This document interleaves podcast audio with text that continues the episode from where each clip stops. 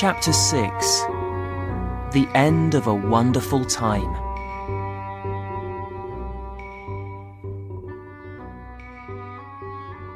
February the 13th, 1932. It's time for me to finish my diary now. I stopped writing it seven years ago, but the story of Tutankhamun's tomb didn't finish then. For seven more years, Mr. Carter and his workers stayed in the Valley of the Kings. They found a small fourth room in the tomb. There was food and drink there. Would anyone like some 3,000 year old bread? There were also 30 bottles of wine. There were many more beautiful treasures in the fourth room, too. We have them all in the museum here in Cairo now. I'm happy to say no more workers died at the camp, and Mr. Carter is still alive and very well. The last treasure arrived at the museum three weeks ago, and then Mr. Carter at last left the Valley of the Kings. He's coming to our house tonight, and we're all going out to have dinner at the best restaurant in Cairo. It's the end of a wonderful time.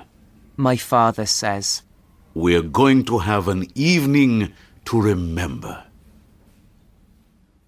Four of us are going to the restaurant Mr. Carter, my father, the French artist Anne, and me.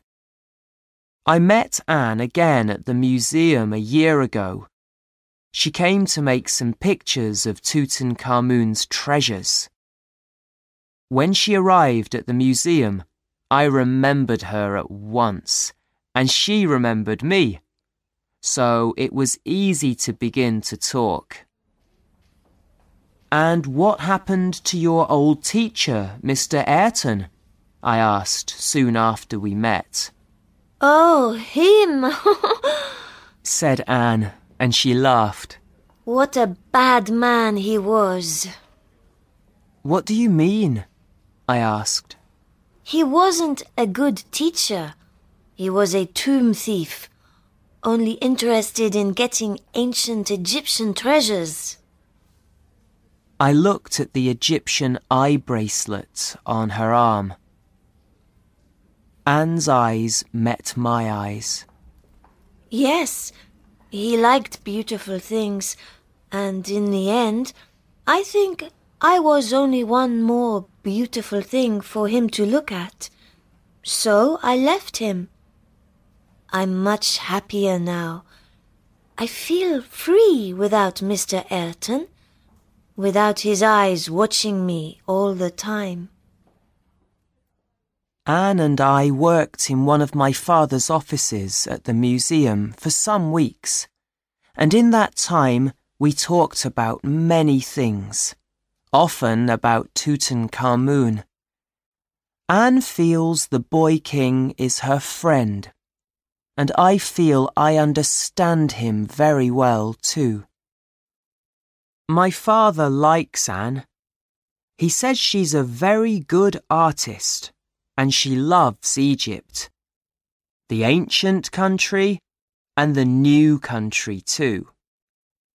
She says she would like to live here always. Would she like to marry an Egyptian man? I'm not sure, but I think I'm going to ask her one day soon.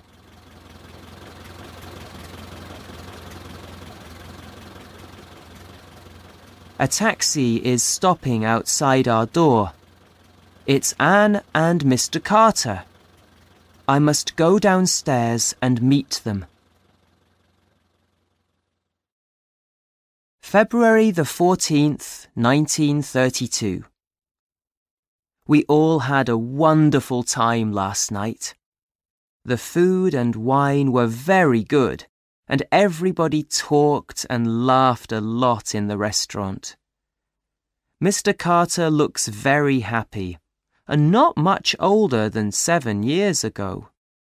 It was nice to see him again. Nobody could think that Tutankhamun's spirit is angry with him. Mr. Carter and I talked more about Kareem. Some people are saying there were dangerous bacteria inside the tomb, and these killed my friend. But why only Kareem? Other people say the ancient Egyptians put poison in the tombs to kill tomb thieves.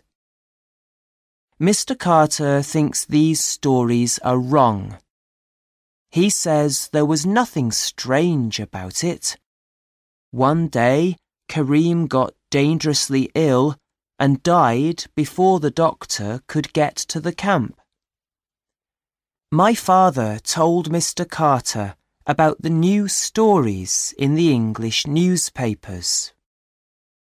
People in England are now afraid of having mummies and ancient Egyptian treasures in their houses. They're sending them all to the British Museum. And the museum is going to need a new room to keep all these things in. Some people think that the great Titanic accident happened because the ship had an Egyptian mummy on it. A museum in New York wanted the mummy for its Egyptian rooms, but when the Titanic went down in the Atlantic, the mummy went down with the ship. After dinner, my father asked Mr. Carter do you want to go and see the mummy? It's a new film here in Cairo, and everybody loves it. Boris Karloff is the mummy. He's a very famous film star in Cairo these days. Mr. Carter laughed again and said, Why not? So he went to the cinema with my father. But Anne and I didn't want to go with them. We can't laugh about the curse of the mummy. I think the spirit of Tutankhamun doesn't do anything bad to Mr. Carter because he isn't a tomb thief. He found Tutankhamun's treasure, but he's leaving it here in Egypt. With my father's help, the Tutankhamun rooms in the Cairo Museum are now beautiful. So Tutankhamun isn't angry with my father or with Mr. Carter. But I'm not sure about Lord Carnarvon or my friend Kareem. Why did they die? And what about me and Anne? Anne and I walked slowly back to her hotel from the restaurant. The stars over Cairo were wonderful that night, and I told her how the stars were my friends in the desert. Let's go to the museum, she said suddenly. You've got your key, haven't you? Yes, of course, I answered. I always have it with me. We went there at once, and, with my key, I opened the museum door, and we went into Tutankhamun's rooms. We looked at one of the golden shrines there. On it, there's a picture of Tutankhamun and his queen, Ankhesenamun, at a table. She's putting some wine into his glass. Some women are playing music for them. It's wonderful to think this all happened thousands of years ago. I think they were happy for a time, Anne said. Before Lord Ai came along, before their children died, and before Tutankhamun died. And perhaps they can be happy again now. Who knows? She took my hand.